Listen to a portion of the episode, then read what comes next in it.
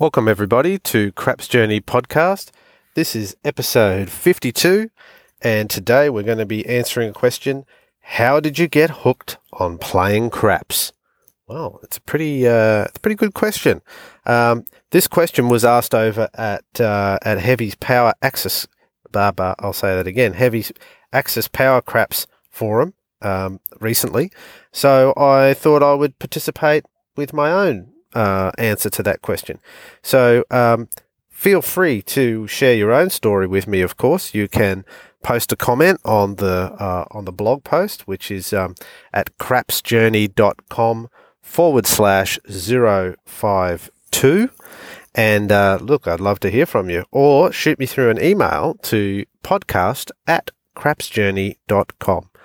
Um, if they're really good, then um, you never know. If I have your permission, I might put them on the show as well.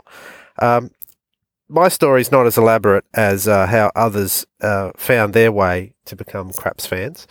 Um, so if you head on over to Heavy's uh, forum, there's uh, quite a few guys on there who are much, much, much more experienced than me, and they've got some fantastic stories as to how they got started uh, into craps. But um, for me, it was back in 1992, and um, this is in Brisbane, Australia, and I just finished high school. In uh, 91, I graduated, so I'm dating myself, but that's okay, I don't mind. Um, I'm still a spring chicken compared to some of the other guys who'll listen to that and think, oh, just a baby. Um, and uh, my family had no interest whatsoever in gambling at all. They never went to a casino and never played pokies. Uh, occasionally, uh, my mum would put a lotto ticket on to um, to to the local golden casket that they have here, and um, however, I was always keen to give it a go. I, I, I was a geek. I was a nerd. Uh, I was definitely a maths uh, type, and um, and the the maths of gambling always intrigued me. Um, at that time in Brisbane, uh, there was only one casino that was available. Um, there was it wasn't in Brisbane back in those days. It was at the Gold Coast, uh, and it used to be called Jupiter's Casino. It's now called uh, Star Casino or something Gold Coast. I don't know, rebranding.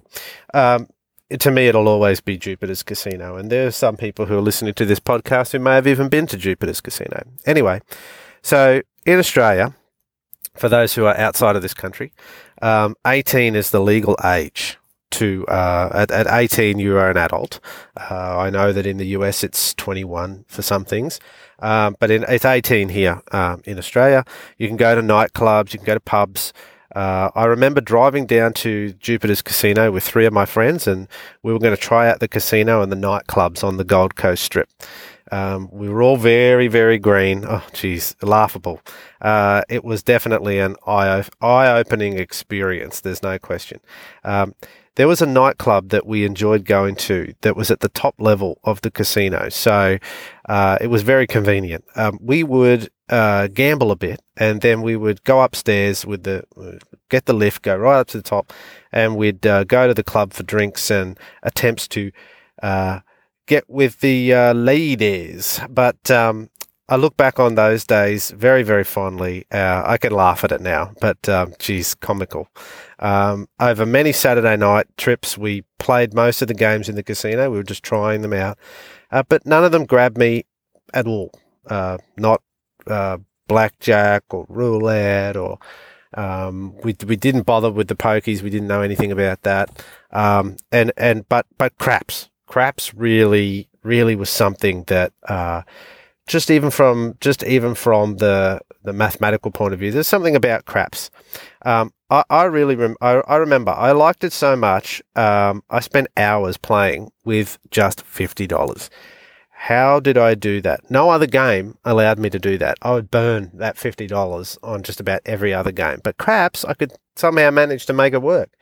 Um, how how I did that was um, pretty simple, really, and I've mentioned it in the past on this podcast, I only ever bet the don't pass five dollars.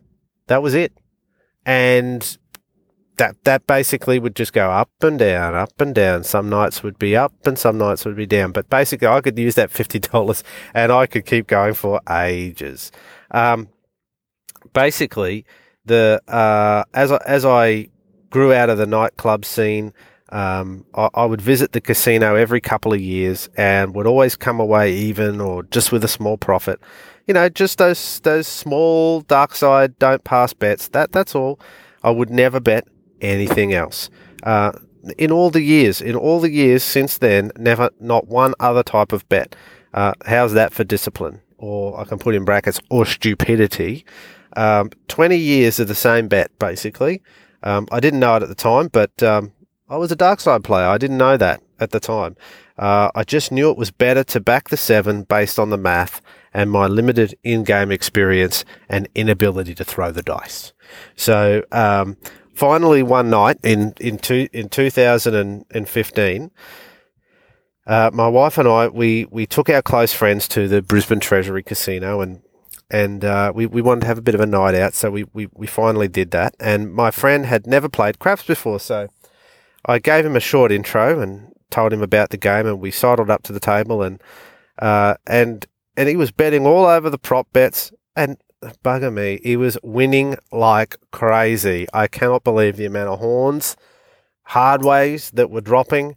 It was raining horns and hardways, and oh my god, I could not believe it.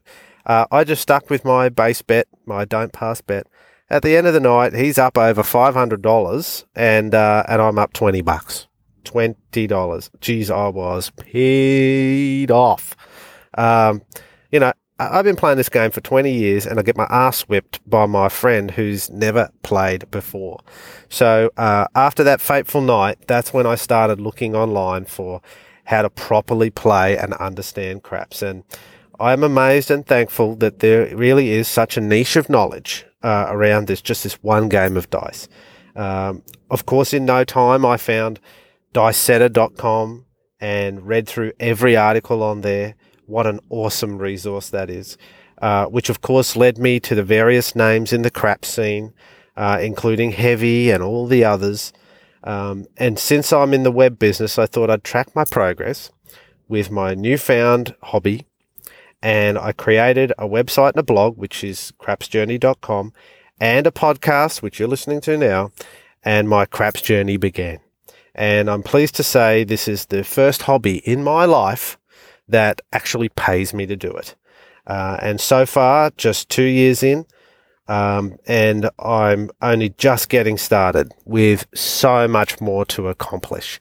So I'm really looking forward to uh, carrying my journey on, and hopefully um, somebody else can get something out of this as well. As much of it is a uh, an interest and hobby for me to uh, document my journey, you never know, somebody else might get something out of it too.